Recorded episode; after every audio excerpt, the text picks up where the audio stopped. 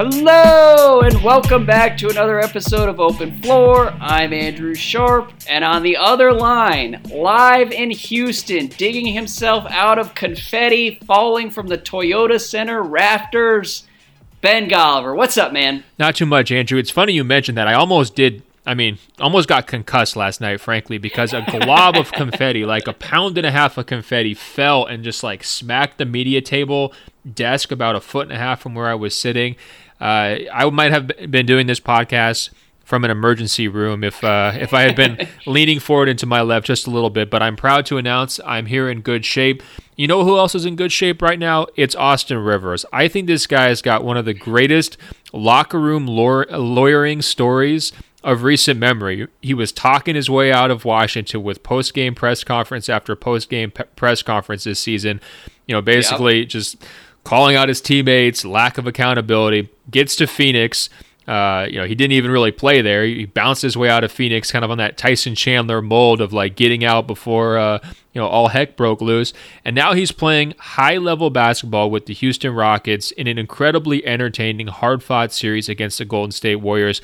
Could you ever have imagined when you were sizing up your your Washington Wizards depth chart at the start of the season that Austin Rivers would be the guy who would be playing at the pinnacle of basketball, some of the best basketball we've seen in years? Well, you know, look, if I'm being 100% honest, I was open to the possibility of a Dwight Howard, John Wall, Austin Rivers finals run back in September and October. So I could see it, absolutely. But uh, but no, jokes aside, like this is insane from the Rockets. I'm happy for Austin Rivers. Like if we want to talk about Austin specifically, like his time in DC, I was shocked by how much I enjoyed him. I was shocked that he was the voice of sanity in the Wizards locker room, which is perhaps a strike against the Wizards in general. But um, but I also went to Houston and loved talking to Austin Rivers down there. And honestly, I kind of hated how much I have come away liking Austin Rivers over the last 12 months because he was like a great villain for several years there, uh, but he's been fantastic for for the Rockets. And and when I actually talked to Austin Rivers in Houston, like I was comparing supermax superstars Harden and John Wall. And when I asked him about that, I would he like he just kind of glared at me for about ten seconds and was like, "I can't even go there, man. I'm just happy I'm not in DC anymore." and all of which is to say he survived and um yeah, there's really no comparison. the rewards. There's no comparison and i bring him up and kind of highlight him because i think he's representative of houston's refurbished lineups around James Harden. Like if you compare where the Rockets were in these Western Conference Finals like 4 years ago in 2015 to where they are now in terms of their ability to match up with what Golden State does well and also to put players around Harden who put him in position to go out and score 41, 38 points in these games as the series unfolds. It's guys like Austin Rivers, uh, you know, who's kind of like this pest it's a guy like PJ Tucker, who's been a huge in, uh, X factor for these last two years against Golden State. It's a guy like Eric Gordon, who's just continually bringing you know dagger shots night after night uh, in yeah. his role. And I think that to me, that's the big story from this series so far. Houston's lineups. I mean, they've been closing super small, five guys, all six six or shorter. Uh, in that closing group, uh, kind of going head to head against the death lineup. They sacrifice a lot of length. Uh, they sacrifice uh, a lot of size inside, but they're making it work because PJ Tucker is creating a lot of second chance opportunities because the, the court is so incredibly spaced for Harden that he's now got a little bit more room to work with as he tries to pierce Golden State's defense. Uh, and they also just have, you know, frankly, a better spirit about them. Uh, you compare like Austin Rivers to maybe a Trevor Ariza or Mbah a Moute, guys who may be faded from the past uh, in, in postseasons for Houston. Uh, you know, Austin Rivers is not shy uh, whatsoever. and I think not. the Rockets needed a little bit of that, right? Like, if you're going to bounce back from missing 27 straight three pointers in game seven, like as an organization, you need a yeah. lot of guys who just don't care. And Austin Rivers represents that. And look, we're bearing the lead. Harden was sensational. We are. We game are. three You've and four. But part of the reason why the lead here. Yeah, part of the reason why though is that supporting cast. Yeah, and I, and I think that's a, a great point to make because Austin Rivers has been excellent. Um, Eric Gordon has been even better than excellent, honestly, in most of these games. And PJ Tucker has been like a goddamn superhero for them and is just everywhere at all times, playing middle linebacker, playing center. I, I think Kerr actually said the Rockets have a bunch of middle linebackers out there which is true, but really is he's basically just talking about PJ Tucker, who right. must seem like three different players to the Warriors. But uh, no, he's everywhere. Incredible. And Harden's strength has been coming through too. I mean, Harden's been a bully on the on the ball, like getting towards mm-hmm. towards the basket. I think that's been uh, something that Golden State is trying to adapt to. I think another key point it's not just Houston's offense that is benefiting from these lineups, it's their defense too. And there's so much uh, more prepared to deal with Golden State's spread lineups than they were in the past because now they really can switch absolutely everything. And because they've had enough experience accumulate doing it, where they kind of know Golden State's counters at this point. And I'm not sure if you had this sensation, but when I kind of watch Golden State's offense at times, it's very strange, but it almost seems like they're out of counters. They're out of answers. Like it's really devolved into this like okay, like Kevin's probably just going to have to save us because even if Steph c- comes out firing, uh, you know, even if Kevin Durant is red hot, they're still bottled up a lot of the time. They're still struggling to find uh, high percentage mm-hmm. looks, and they're taking care of the basketball great. Like it's not like they're being sloppy. It's not like they're wasting possessions. But I think Houston's uh, you know defensive personnel fits them uh, you know, because of that middle linebacker thing that you're talking about. I mean, draped all over Durant, draped all over Curry, uh, all up in every, you know, Klay Thompson's uh, shooting zones. Like if, if he's coming off a screen, they're right there, ball hawking him. I think it's been very impressive. And it's just, to me, it's kind of the evolution. I mean, we are so far removed from the days of like, oh, hey, Dwight Howard, you get to do a few post ups like here and there, or like you're going to be the defensive anchor in the paint. You know, it really wasn't that long ago uh, that he was in Houston, but that feels like a lifetime ago now. Yeah, well, and your point on Golden State running out of counters is a, is a really smart one.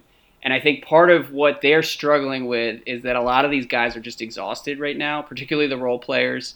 And part of that is a credit to the pressure that Houston is able to put on them on the other end, because like like you said, like all five guys are a threat in different ways on the Rockets side, which isn't always true of the the lineups the Warriors have out there. But like PJ Tucker obviously not like the most skilled offensive player, but he can knock down shots. And then when anyone else is shooting on the Rockets side, like PJ Tucker is crashing the boards at 150 miles an hour, and the Rockets have to, or the Warriors have to deal with that. So, like, I think the way that Golden State can ultimately beat this Houston team is by getting to the rim, but it's harder to get to the rim against good defense when you're exhausted and all, like we said a week ago Golden State was going six and a half deep in this series. And at this point, maybe it's like five and a half because they're not really able to play Looney either. And it's just like they're in, in a tough, tough spot right now. And I'm really curious to see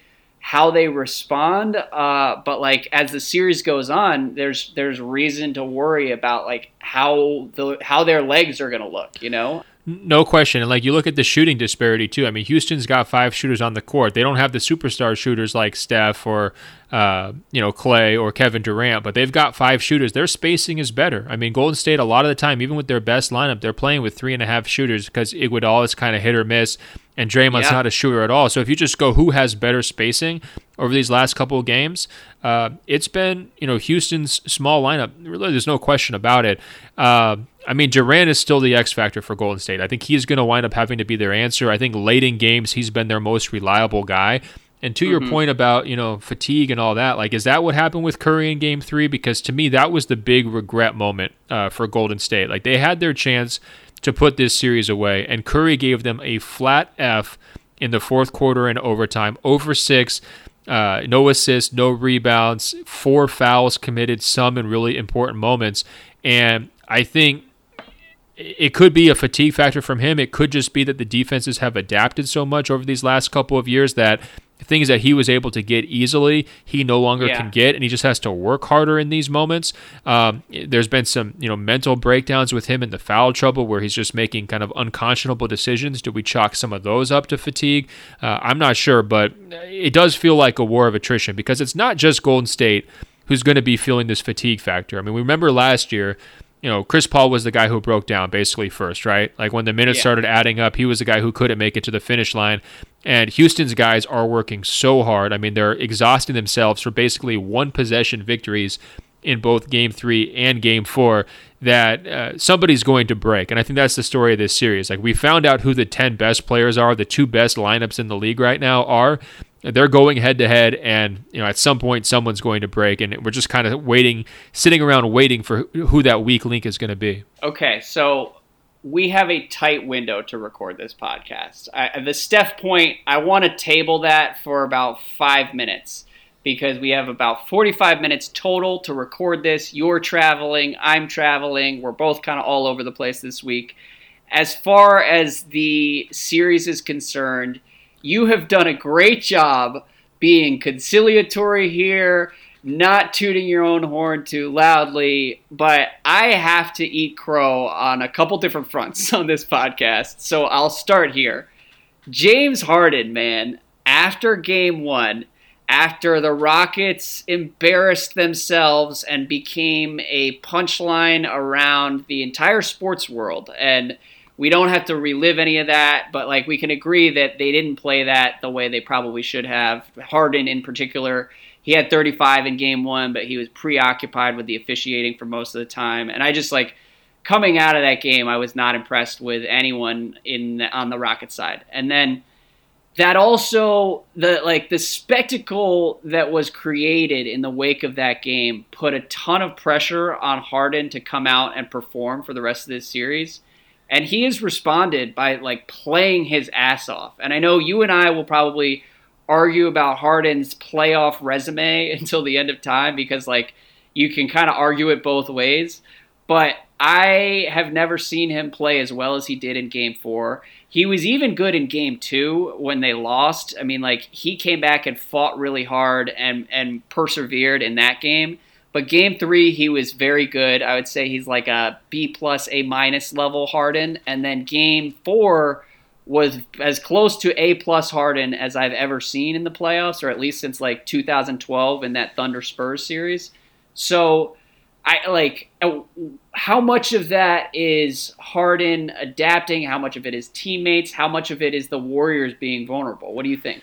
Well, it's so funny because, like you mentioned, he basically had an A plus, but he's still living right on the the edge of the narrative, right? Like he misses a couple hero ball threes late in the fourth quarter, and then he misses that free throw. If KD bangs that three from the top of the key, which was wide open, and they somehow yeah. wind up losing that game, Harden's the biggest villain on the internet today, and that's kind of what kills me sometimes about the narratives around him. I don't think that they're totally encapsulating everything that he's doing on the court and putting his team in position to succeed. I think he's mm-hmm. taken some big steps forward this year. Obviously, the step back three is a big deal. I think his conditioning is lights out. I think he's able to uh, withstand heavy minutes and longer, uh, you know, stretches and you know head-to-head matchups against the elite defenses better than he was a couple of years ago. But I also think he's getting more help. You know, I think they've done a really nice job of surrounding him with basically two good looks. One know, staying big, having Capela, using that lob threat uh, to get your spacing. Two, going super small and allowing him to attack into uh, paint better than he has uh, in years past. And I, I, mentioned the Dwight Howard thing earlier, but like it's so different, uh, you know, when you're sizing up elite perimeter defenders like an Andre Iguodala or a Klay Thompson, or you're getting a switch on to Steph Curry and you want to be able to exploit that. You have so yeah. many more options at your disposal when you've got four legit shooters in their correct spots, play after play, and you can kind of wear uh, defenders down. And Harden's, you know, finally getting a chance to, you know, to really do that, and he's found some success with it. I mean, he hasn't been perfect in this series, but I think he's been very steady. You know, playing at you know that quote unquote MVP type level, and it's really turned into this incredible, just kind of like gunslinger showdown between him and KD. And I think one of the biggest changes from this series if you mm-hmm. look at where it was after game one, like you described, to where it is now, is that the disgust that Golden State felt for how Harden was like, you know, flopping or falling down on his shots or how they were making such a big deal about officiating has yeah. totally given way to this like mutual appreciation love fest where like KD's shouting out Harden and Steve Kerr is coming up on the podium and saying, "Hey, I love this game. This is just two teams at the high level." And you know, Steph saying he he embraces the challenge of all the criticism he's facing. Chris Paul, you know, talking about how uh, fun it's been to be kind of you know competitive junkies against yeah. you know a very worthy opponent. That's been the biggest difference to me. Is like there's finally all the BS is to the side, and we've got two really good teams with two great lineups that are uh, fantastic foils for each other, just playing pure basketball. And it's like the Hoopers have come out, and it's been great to watch. Yeah, well, and I think that there are some real like sharp ideological differences between the Warriors and Rockets that kind of colored some of the disdain that we saw after game one. But now everyone is just so exhausted and kind of vulnerable and fighting back and forth that there is kind of more mutual respect that is pervading. And it's been cool to watch. The, one thing I wonder about is like, did the NBA go to these teams behind the scenes and say to them, look, like, you're going to be our showcase for the next two weeks and it is completely unacceptable for you to spend the entire two weeks bitching back and forth at the refs and making this series like completely unwatchable because there has been like a 180 degree change from really both teams. I mean, like there was talk back and forth to the officials in Game Four, but not the not to the incessant degree we saw in Game One. Um, and like that's been one of the cooler twists in this series is like they they both have made a concerted effort to kind of like put the game first, and I wonder whether they were kind of prodded in that direction by the league. Hey guys, what's up? This is Ben Golliver with Sports Illustrated's Open Floor podcast. Keeping a healthy lifestyle should be easy, right? You eat veggies, drink green smoothies, exercise to get your heart rate up, and do yoga to bring your heart rate down. Woo. Well, maybe not so easy, but there is something that helps improve everything, and you can do it with your eyes closed. It's sleep. Sleep Number knows what it takes to sleep your best. The Sleep Number 360 Smart Bed lets you choose your ideal firmness, comfort, and support on each side, your Sleep Number setting. It's the perfect solution for couples. These beds are so smart, they respond to your every move and automatically adjust to keep you sleeping comfortably all night. Proven quality sleep is life changing sleep. And now, for a limited time during the Memorial Day sale, save $1,000 on the new Sleep Number Special Edition Smart Bed, a queen now for only $17.99. You'll only find Sleep Number at Sleep Number stores or by visiting www.sleepnumber.com. That's www.sleepnumber.com. Well, whatever brought the best out of the Rockets, let's be thankful for it because they really responded in a big way in game three and game four. Um, yeah. KD turned in a masterpiece in game three, and they were able to survive that. Uh, in part because of you know Steph's poor play down the stretch of that game, but they have just been rock solid. The energy factor was absolutely there at home. I mean, so much so that Draymond came out after Game Four and was basically putting it all on his shoulders and saying, "Look, they're outworking us. You know, the three PJ Tuckers that you're describing, all of those middle linebackers are winning the battle of the paint, winning those offensive rebounding battles, those loose ball battles, and you know, that's winding up being a decisive factor. For Houston, though, I think a real point of pride for them should be how well they've done against Steph Curry. Now, Steph yeah. had a tough stretch there, obviously, late in game three. But when you're looking at how well Houston's able to kind of bottle him up, make his life difficult, uh, just you know decrease the expected value of every shot that he's taking, whether by contesting it or by making him work, or or you know keeping away from the free throw line, or uh, you know uncontested shots at the basket, all of that stuff. It's just night and day from where it was a few years ago. And I'm actually wondering, like, I think Steph Curry is a better technical basketball player right now than he was, say, in 2016. I think he's just worked on his game. He's kind of in his prime uh, everything else like that. But I'm not sure he's going to be able to ever show that same type of impact that he had in 2016 because everyone else has had a few years to kind of catch up to him.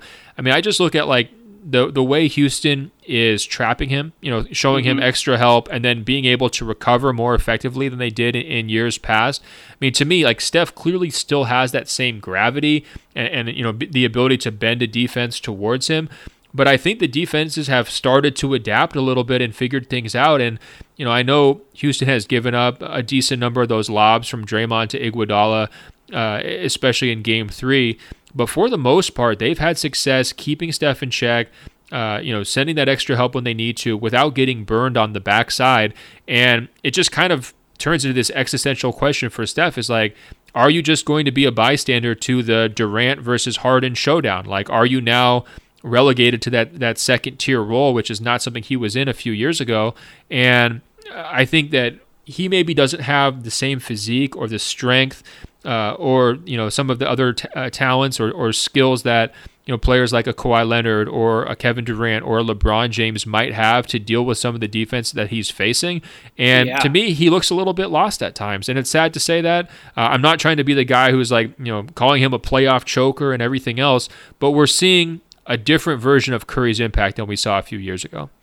Yeah, and you know this is part of the um, loss uh, for Team Sharp, or one of the several losses over the last couple weeks. I, I am a you know, dyed in the wool Steph believer. I said he was one of the three best offensive players on the planet on the last podcast, which many people reminded me of when Steph went out and was awful in game three. And, like, he really did. I, if the Warriors lose this series, that game three will be what we all look back on. And it's 100%. not so it's not so much the shooting necessarily but it's also like he missed five or six shots around the rim that he normally hits and and you're right like defensively he's making just like careless errors and it reminds me of watching him during the 2016 finals where some of the turnovers he would make you just look up and you're like are you kidding me? Like what is what are you thinking? What's happening here? Like do you realize this is the finals?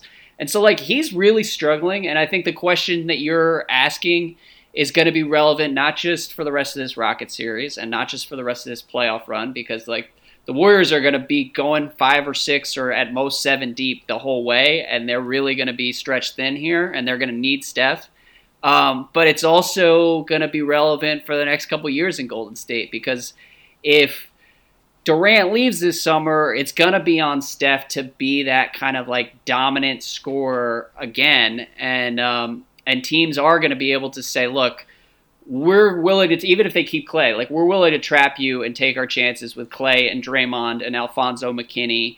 And I mean, he already gets the most attention of any offensive player in the league. And we saw that in the finals last year where the Cavs are trapping him basically every time he crosses half court. And so I, it's, I don't know how he's going to respond. I do hope that we don't hit a point where people start retroactively saying like Curry was never as great as everyone said, and that was this was all like a mirage because I think that's total bullshit. And if you want to say he doesn't have the iconic playoff moments, that's because generally when Steph plays well, Golden State is blowing teams out. So it like I think that people who are out here like truthering his entire playoff history are taking this too far. But like going forward, uh, this is going to be a, a, major, major question. Is like, can he find ways to dominate and and counter some of this stuff?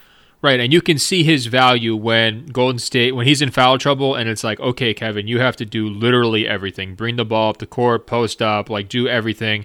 Um, we need you to to save us in those moments. And so when he's off the court, the impact is still there. I just think that his maximum impact was at that moment where no one had ever conceived of a player being able to do the things that he could do. And it's only yeah. natural that over the course of multiple years, even if he's improving his own game, that everybody else would be able to catch up a little bit. And so I think when you're looking forward, like if you take Kevin off this team, let's say he goes to the Knicks or wherever else, I think Golden State's offense is still so good that they would be you know, like a top five or maybe even a top three offense in the league, even without Kevin Durant.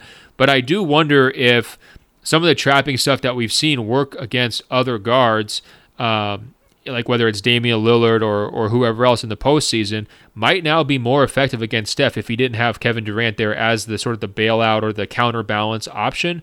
Uh, mm-hmm. Simply because teams have better personnel to execute the trapping stuff and, and the switching and, and all of that than they did three years ago. Like you don't see anybody messing around with centers anymore. Like Zubac for the Clippers, wasn't he like this huge home run story for them after the trade deadline? He didn't play at all against Golden State, right?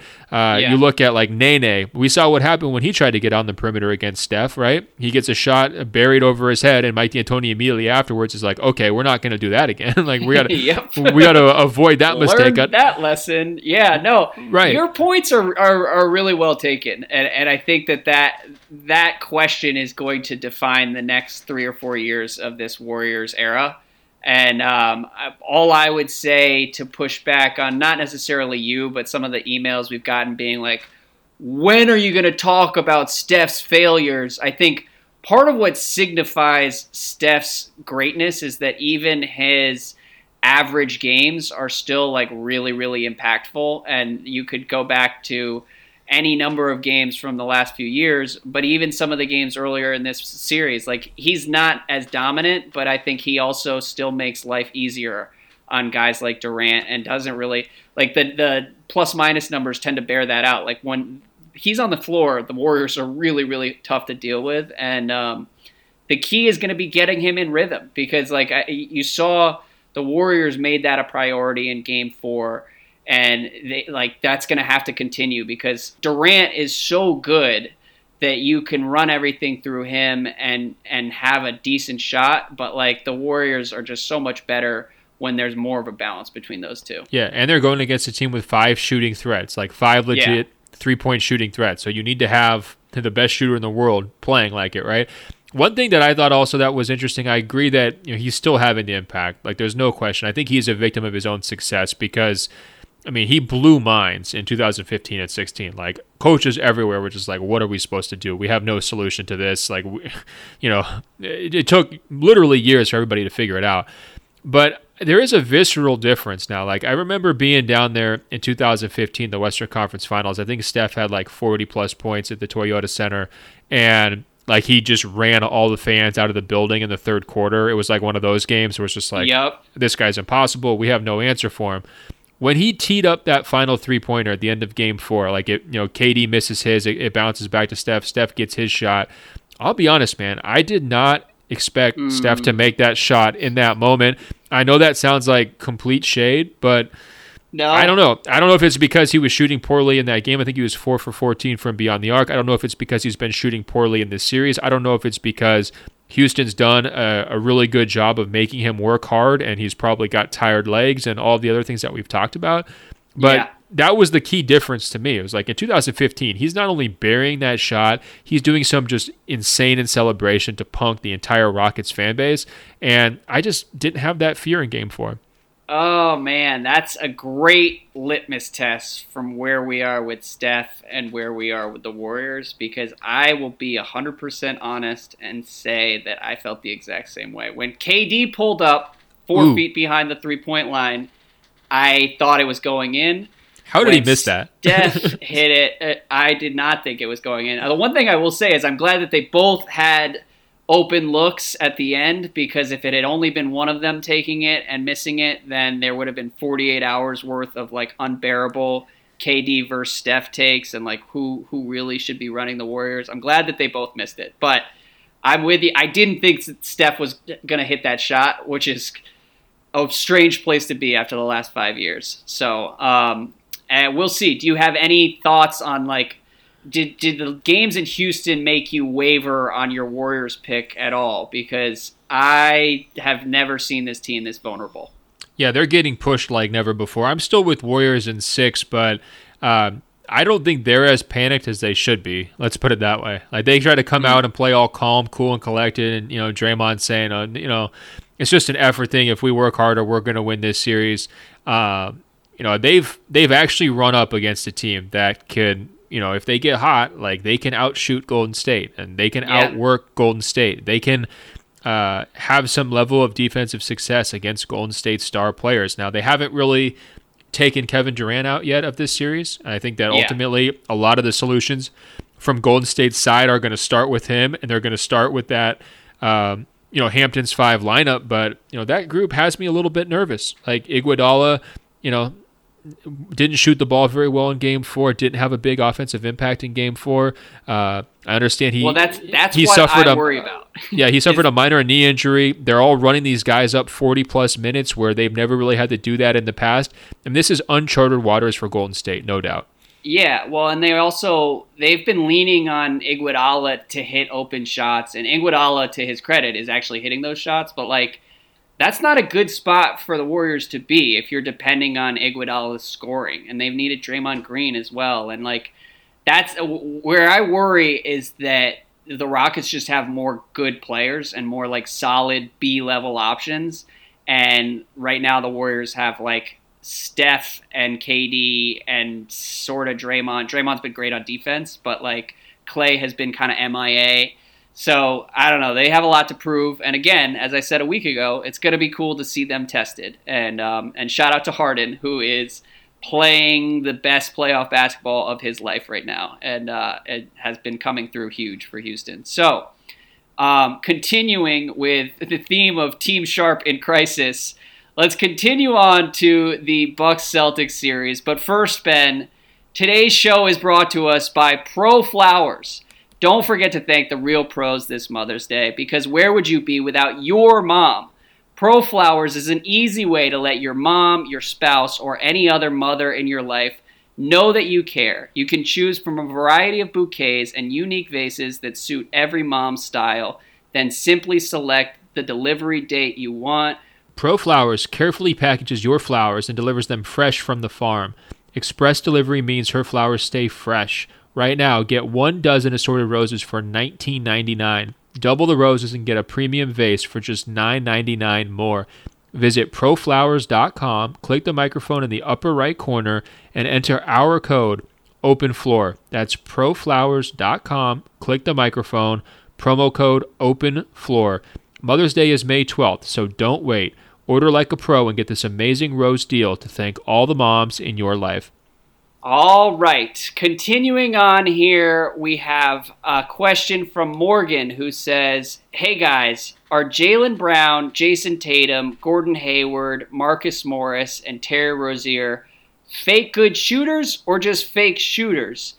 And Morgan, if I could workshop this question a little bit, what I would say is are they fake good shooters or just fake good players? And I feel like the answer is probably the second one so far in this book series. The Celtics have been a disaster. I am beside myself. You're killing with... me with this framing. Come on, man. You're gonna you're gonna throw this all on the supporting cast and not oh. Kyrie. Let's let's get to the heart of the issue. I it's know, a Kyrie Irving problem, and you know it. Come on. Okay, if you want to talk about Kyrie, make your case, Ben, because certainly he deserves all. Ky- Literally, all right. Kyrie has spent seven months talking about how he was going to deliver in the playoffs me, like an idiot, believed it. And because, as I said before the playoff series here, I emailed a friend. It was like, I half my brain actually believes in Kyrie, and 100% of my brain just wants to see his skeptics proven wrong. And so I got suckered in on the Kyrie front.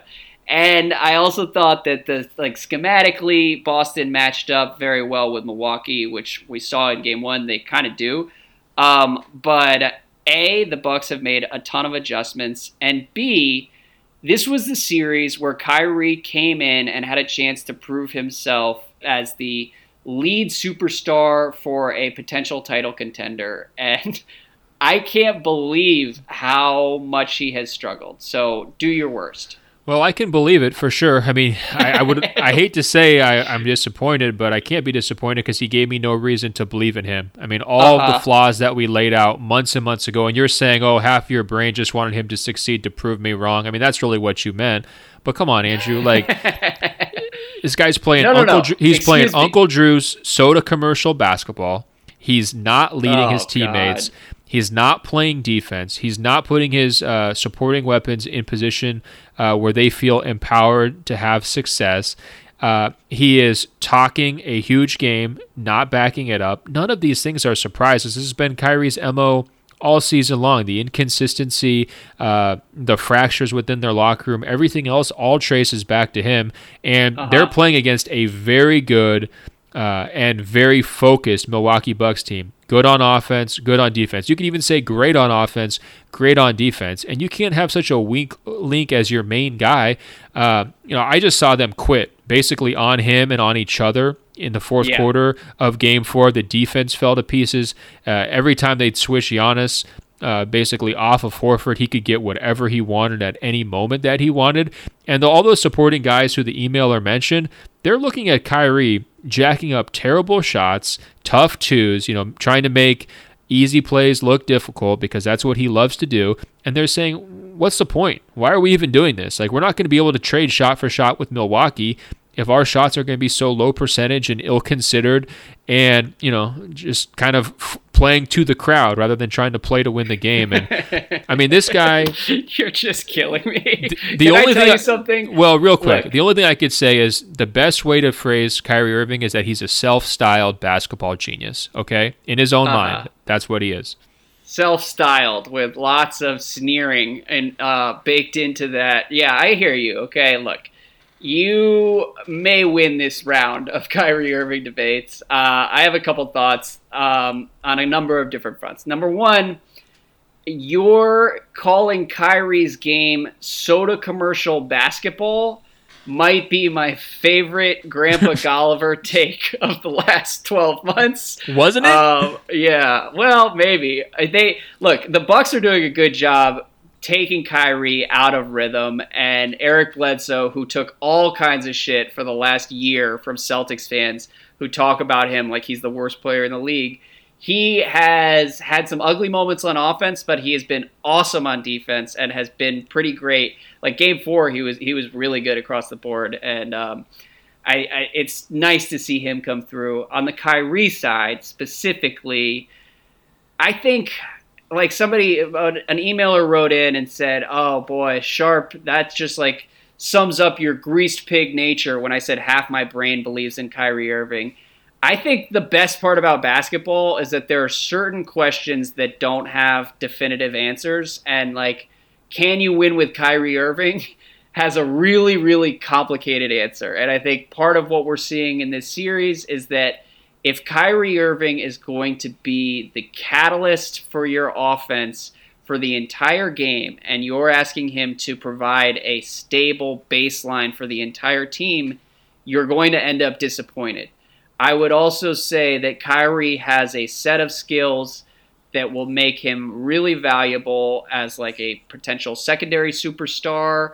Um, not necessarily with KD. You and I were talking last night. I think that union would be a disaster. But like I think his his high leverage skills are still valuable and real and not to be discounted. But um, he's no, been I hear you. series. But I do want to kind of like just dig into that narrative a little bit because I think this idea that Kyrie's always been an incredible playoff performer and that because he can create a shot and go one on one and do mm-hmm. it against the very best defenses ever, that all of a sudden he gets this like gold star immunity for the rest of his career. I just don't think that was ever right. Uh, yeah. He's he's missed multiple postseasons uh, at various points due to injury. You don't hold that against him, but like that is part of the story.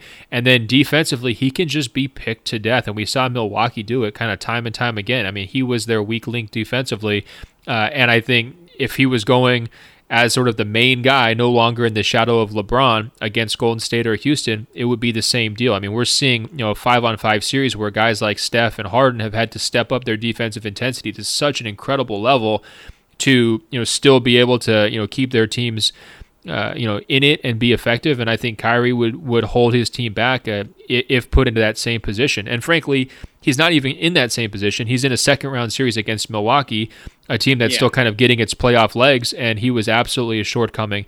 But even more than the defensive stuff or the offensive stuff, it's the leadership personality stuff. This guy has no clue. He has no yeah. clue how to inspire his uh, supporting cast members. You could tell that those guys were watching him take bad shots, and they're thinking, "Hey, now I've got the green light to go take bad shots." They're well, watching him at the podium dissect the officiating, five minutes after Brad Stevens just said we're not going to be you know using officiating as an excuse, and yeah. they're seeing him do his thing in his own zone and you know talk a huge game, but not actually you know deliver on a game to game basis. And of course they're looking around like, yeah, whatever. You know, if it comes to the hard work of the fourth quarter of laying your body on the line to take a charge from Giannis, or you know the other just nasty, dirty work that has to get done in playoff games when they really get down the stretch those guys are like, I'm not going to do it for Kyrie. Come on. I'm just yeah. going to quit. I'm going to fold up. Even if I'm at home, even if I'm in front of a, a rabid Celtics fan base, that's what happened. Yeah, well, okay, so complicated response to that. Number one is you're right. And the reason I was laughing as you said it is because like his like playoff acumen where we heard about it for eight months now how great he was going to be when it when the games actually mattered. He's also been talking about his leadership for eight months and clearly has no idea how to lead. Um, so altogether kind of a failure across the board for Kyrie I would also, in the interest of balance, say two things. Number one, Kyrie is finding guys for open looks, and these guys are not knocking them down. I understand they might be out of rhythm because the offense doesn't really have as much ball movement and balance as it probably could in other contexts. But like the Celtics are missing a lot of open looks, um, and no, the Bucks I, I deserve credit you. there. I agree with you, but just real quick though, isn't Kyrie the biggest variable from those very same role player guys having so much success in last year's postseason and being the toast of the town and having everybody hype them up? Yes. And to now turn around and say those same guys are bums and they're not helpful and they're just bad players or fake good players, whatever you know you were kind of like jokingly calling them. I don't think that's fair to them. You know, if we're well, we're talking about fairness, we're saying, look, fit into the team context, and the team context revolves around Kyrie, and it just has not been a functional, dynamic consistently this season. Yeah, and what I would add is that th- it's really easy to blame all of that on Kyrie, but those supporting players should share in some of that blame because even if Kyrie isn't like the easiest teammate, the he clearly does raise the ceiling. The Celtics have been better on offense, like significantly better in this Bucks series with Kyrie on the floor. So some of the NBA is like you got to figure it out, and, and like none of them have been able to figure it out. Um, I think like Marcus Morris has probably been the most reliable supporting player. Jaylen Brown has actually been pretty solid as well. Let but, me ask you though: Is can't we figure Kyrie out? Because you and I have spent years on this we podcast. Can't. I sure calling can't. him, calling him coffee shop Kyrie, dissecting his quotes. You know, looking at him from every angle. Can you yeah. imagine being Jaylen Brown or I, Jayson no. Tatum? And watching the way these playoffs have played out, where Kyrie is, you know, going after the officials, promising he's going to shoot better, coming on the podium after a devastating game four loss and saying, Who cares about his shooting percentage? How do you figure that out, okay, Andrew? I, I couldn't so, figure that out. But I kind of love him for all this also because there's never been an athlete more mismatched to the city that he plays in than Kyrie in Boston. And I do enjoy how great he is at driving everyone in Boston completely insane. I hope he stays there for the rest of his career. Um, and my only regret, and it is a profound regret, is actually picking the Celtics in this series because I've had to root for them in these games. I watched them get like carved up by Ersan Ilyasova and Sterling Brown and Pat Connaughton in the third quarter with Giannis on the bench in game four. And I just, it's hurt my ability to truly appreciate how spectacular this disaster has been in Boston. But um, I got to be honest, I didn't think Bud would make the adjustments, and I thought the Bucks would have a much harder time in this series, and I was flat wrong. I have to take the loss. And uh, well, that's big of you. I'm sure the open floor globe and Giannis Inc. I mean, we all appreciate that. No, no question. I do think though it's more fun to kill Kyrie than to tell the real story of this series. And the real story of this series is that Milwaukee's just better. Uh, yeah. they, have been better on offense. They've been better on defense. They had an incredible response in game two after they got punched right in the mouth in game one. And Giannis was bottled up, no doubt about it, by Boston's defense in game one. He was thinking, he was overthinking, uh, he was making mental mistakes, he was getting himself in situations he shouldn't have been in, and he unlocked that defense with Bud's help. The shooters mm-hmm. stepped up, there's no question about it. Uh, getting him into more favorable uh, individual matchups where he could just basically pick on everybody besides Horford. uh, has Yeah. definitely helped, but he also just outlasted these guys. I mean, late in these games, he's going to the paint time and again, getting fouls and ones. You know, spectacular dunks where you know it's almost on that same level of that windmill that Embiid had. Uh, you know, last week against Toronto. I mean, just crushing, back-breaking plays, and that's the headline. I mean, Kyrie, it, frankly, is kind of a cute story here. You know, like it makes for good radio because we can crush him. Uh, Yeah. But the, the real, you know, headline story from this series is Giannis is better, Well- and, and his team has been assembled so well around him, and their strategies have worked so well uh, to to make his life easier as the series unfolded. That I couldn't be more impressed with how they've responded. there may be well no there are bigger bucks conversations to have about what's possible for them going forward because they've been that impressive um, and the defense has broken the celtics like there were possessions in game four where guys on boston just looked like they were afraid to shoot because their confidence had been shaken that much by the switching. And i mean they, the, the bucks have been everywhere and so I think part of it is the Celtics kind of falling apart, but part of it is this is the Bucks defense breaking them on offense. Yeah. Um, How about and- that Bledsoe block where he just spiked the ball into the hardwood and it was like all those Drew Bledsoe jokes just like pow. That's what I'm saying. Like I enjoy that Eric Bledsoe gets to have this moment, and Connaughton, like Mr. Masshole, coming Yeah. back to Boston and having two big games in Game Three and Four. I'm happy for those guys. and the the key uh, adjustment to me was, you know, basically ditching that Sterling Brown role from game one and just saying, okay, Mirotic, you start so that there's more spacing, a little bit more size up front. And then, you know, Giannis can just kind of go to work. I think that that was the right move at the right time for Coach Bud. Uh, I understood all the questions about will he make adjustments, this and that. He did when it mattered. And Yeah. that's why they came out and, Well- and are up 3 1 in this series. Yeah, and the the last point is I think if there's one thing that has surprised me most, it's how proactive Bud has been adjusting on both sides of the ball. And like a couple months ago, a front office person told me that he had a player on his team who was part of Bud's Hawks teams who said, "Look, Bud adjusted or Bud made fewer adjustments in the playoffs than any NBA coach he'd ever been around." and um, and that was kind of what I was expecting to see in this series, and it was 180 degrees the opposite direction. I think he's done a great job freeing up Giannis on offense and turning around and uh, em- employing the switching to great effect because the Celtics are totally screwed. So we shall see. Um, do you have 10 more minutes to talk Nuggets Blazers at the end here? I do, but can we give a quick shout out to the fake good shooters who made a few really good shots in this series? I mean, Milwaukee, I hit, think hit 20 threes in game two, 15 threes in game three. I mean, that's no joke. And You know, I- you know what, man? What's great is that the Bucks fans who I love and real Bucks fans know that I've been around since day one, so they Oh, are hopefully go. going to give me a break at some point here. But I love that every time the Bucks hit a flurry of threes, people pop up in my mentions being like, "Oh, so fake good shooters? They sure are shooting well tonight." And um, yeah, it's tough. It's been a tough, tough week for me.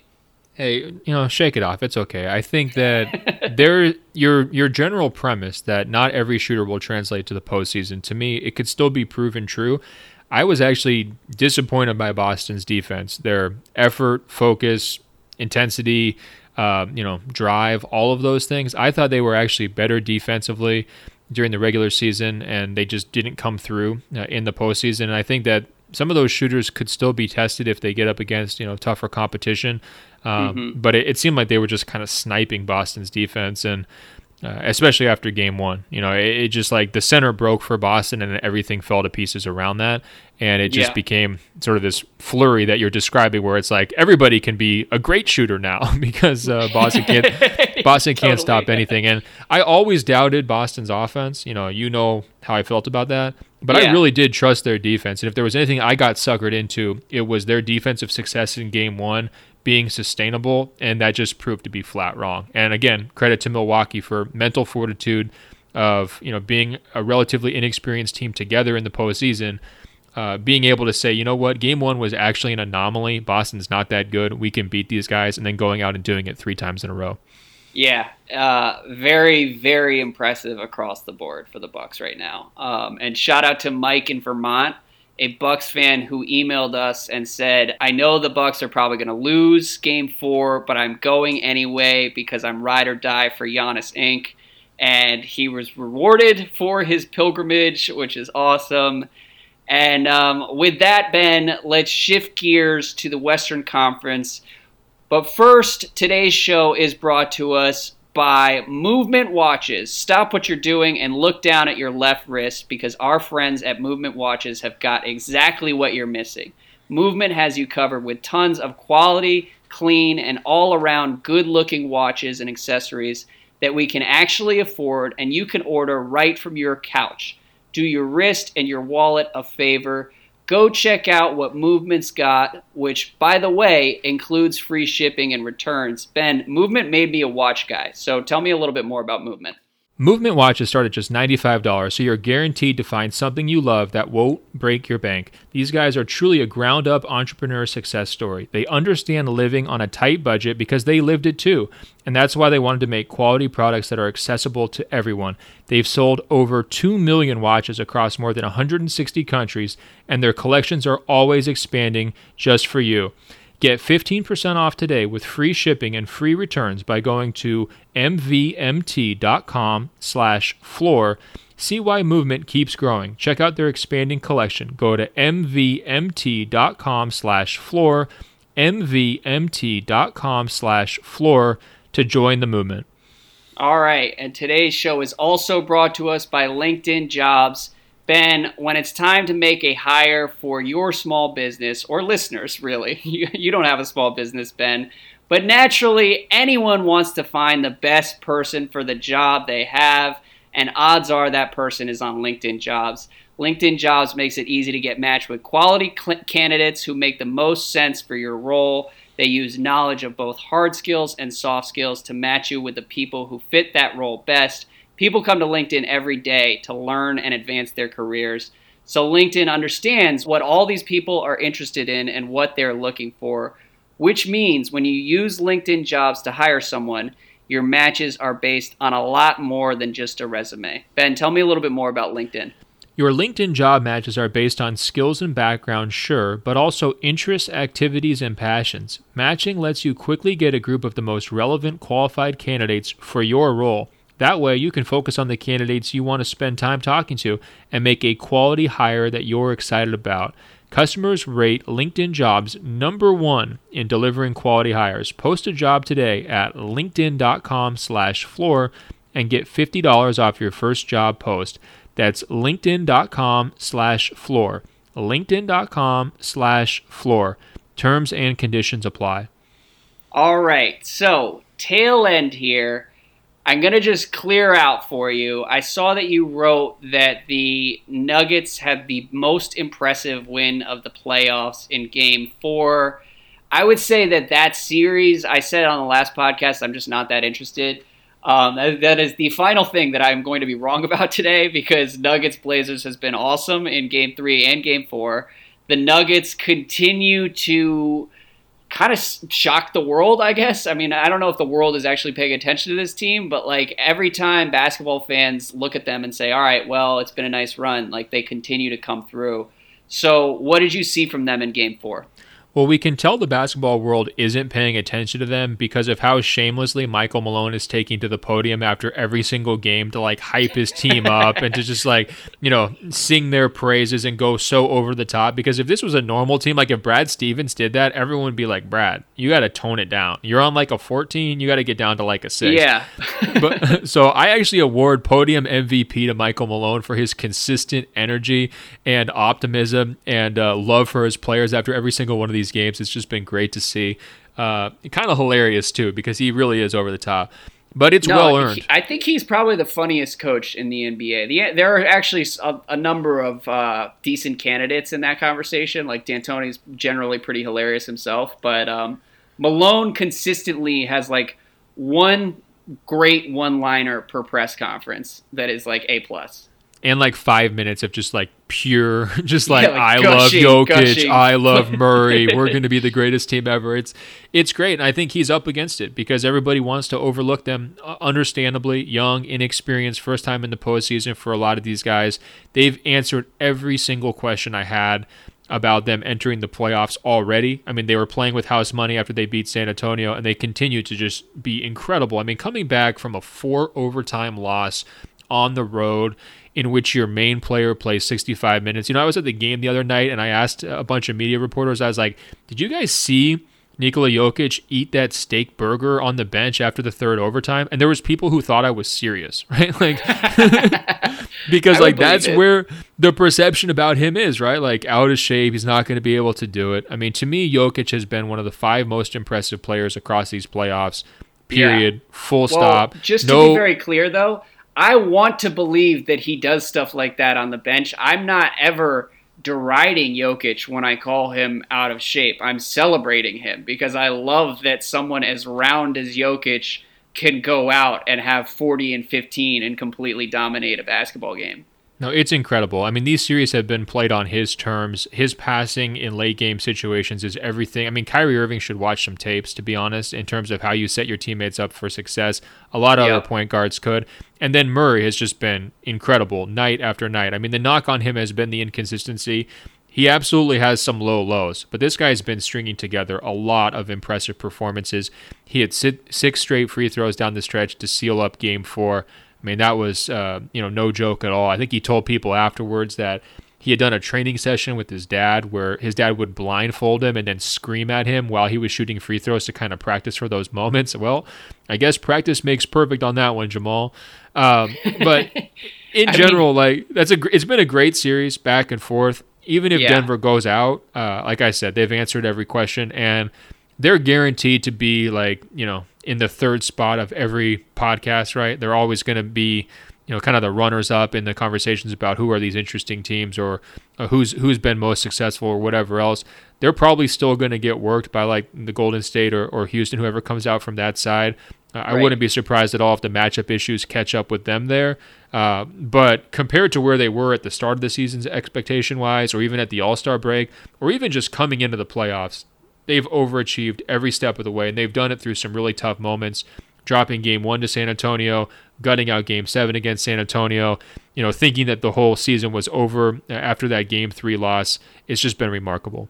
Yeah, um, and I was a Jamal Murray skeptic, and still kind of am a little bit. But um, he's he was phenomenal in games three and four, and I think that if you're on the Denver side, I wrote this after they lost game one to the Spurs, where like this this playoff run, they were gonna find out a lot about what they have because they have all these young guys, and it was gonna be pretty telling whether they were able to respond, or some of these guys, whether it's Murray, whether it's Gary Harris, you know, even Malik Beasley, Torrey Craig, like whether they respond or fold. And almost to a man, everyone in Denver has responded and been pretty impressive. And um, and it's been cool to watch. I share the concerns about like long term ceiling, um, but who knows where they'll be in a couple years, and who knows what the West will look like in the, in a couple years, which is probably the most encouraging point if you're Denver. Like, because if you take away this like Rockets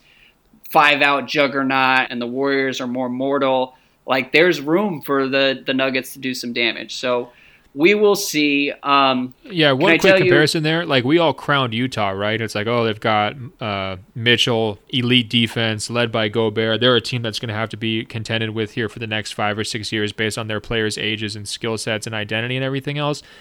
I'd be more worried about, you know, figuring out Jokic, trying to stop their offense and dealing with their young core than I would Yeah. be Utah's. And so all the hype that maybe Utah got, and I'm as guilty as everybody of hyping up Utah for some of that stuff. I actually think Denver deserves to just kind of like transfer all that hype, you know, like whatever we were saying about Utah now has to go to Denver because Jokic is going to be a problem for a really long time. Yeah, well, and Gary Harris is a guy who gets lost in these conversations a lot, but he's done a phenomenal job, a job on Lillard also. So, um, can I just finish off on one note because it has been a five-day stretch of crisis for Team Sharp. But can I tell you who my port in a storm was? Of course. I'm guessing it might be Rodney Hood. Am I right? One Rodney Hood came through and was phenomenal in overtime of game three, the fourth overtime. I never doubted him. There were a number of emailers who wrote in and said that was the Rodney Hood game. Just to clarify, we also got the Rodney Hood game halfway through last year's finals. It's just that the rest of the Cavs completely sucked in that game. Um, but Rodney Hood. Oh yeah, is... the rest of the Cavs let down. Cavs were let down. Rodney Hood. Okay, exactly. That's the story I took away from the finals.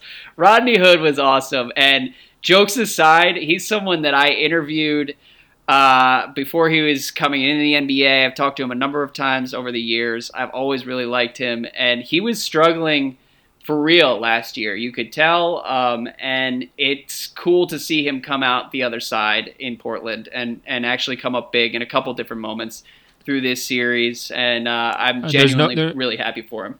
No doubt about it. It was a phenomenal offensive rebound and quick touch pass from CJ McCollum to set him up. He just absolutely yeah. buried that shot. Huge shot. Uh, fantastic moment in, in, a series that's definitely been underrated. Hey, Andrew, uh, I know we didn't do a ton of emails on this uh, episode, but we've got a great batch of emails in the bank. So, guys, keep those coming. Openfloormail at gmail.com. Openfloormail at gmail.com. Andrew and I are going to double back later this week, uh, and we're going to dig in deep to the mailbag. So please participate. Also, check me out on Instagram at ben.golliver. I'm going to put up a lantern prompt here pretty soon, so be sure to participate that way as well. Also, check us out on Apple Podcasts by searching for Open Floor. That's two words. Find our page, scroll down. There's a section that says rate and review, tab five stars. It's just that easy. We're also on the world famous radio.com slash open floor. So check us out there. Hey, Andrew, until later this week, I will talk to you. All right, man. Take it easy.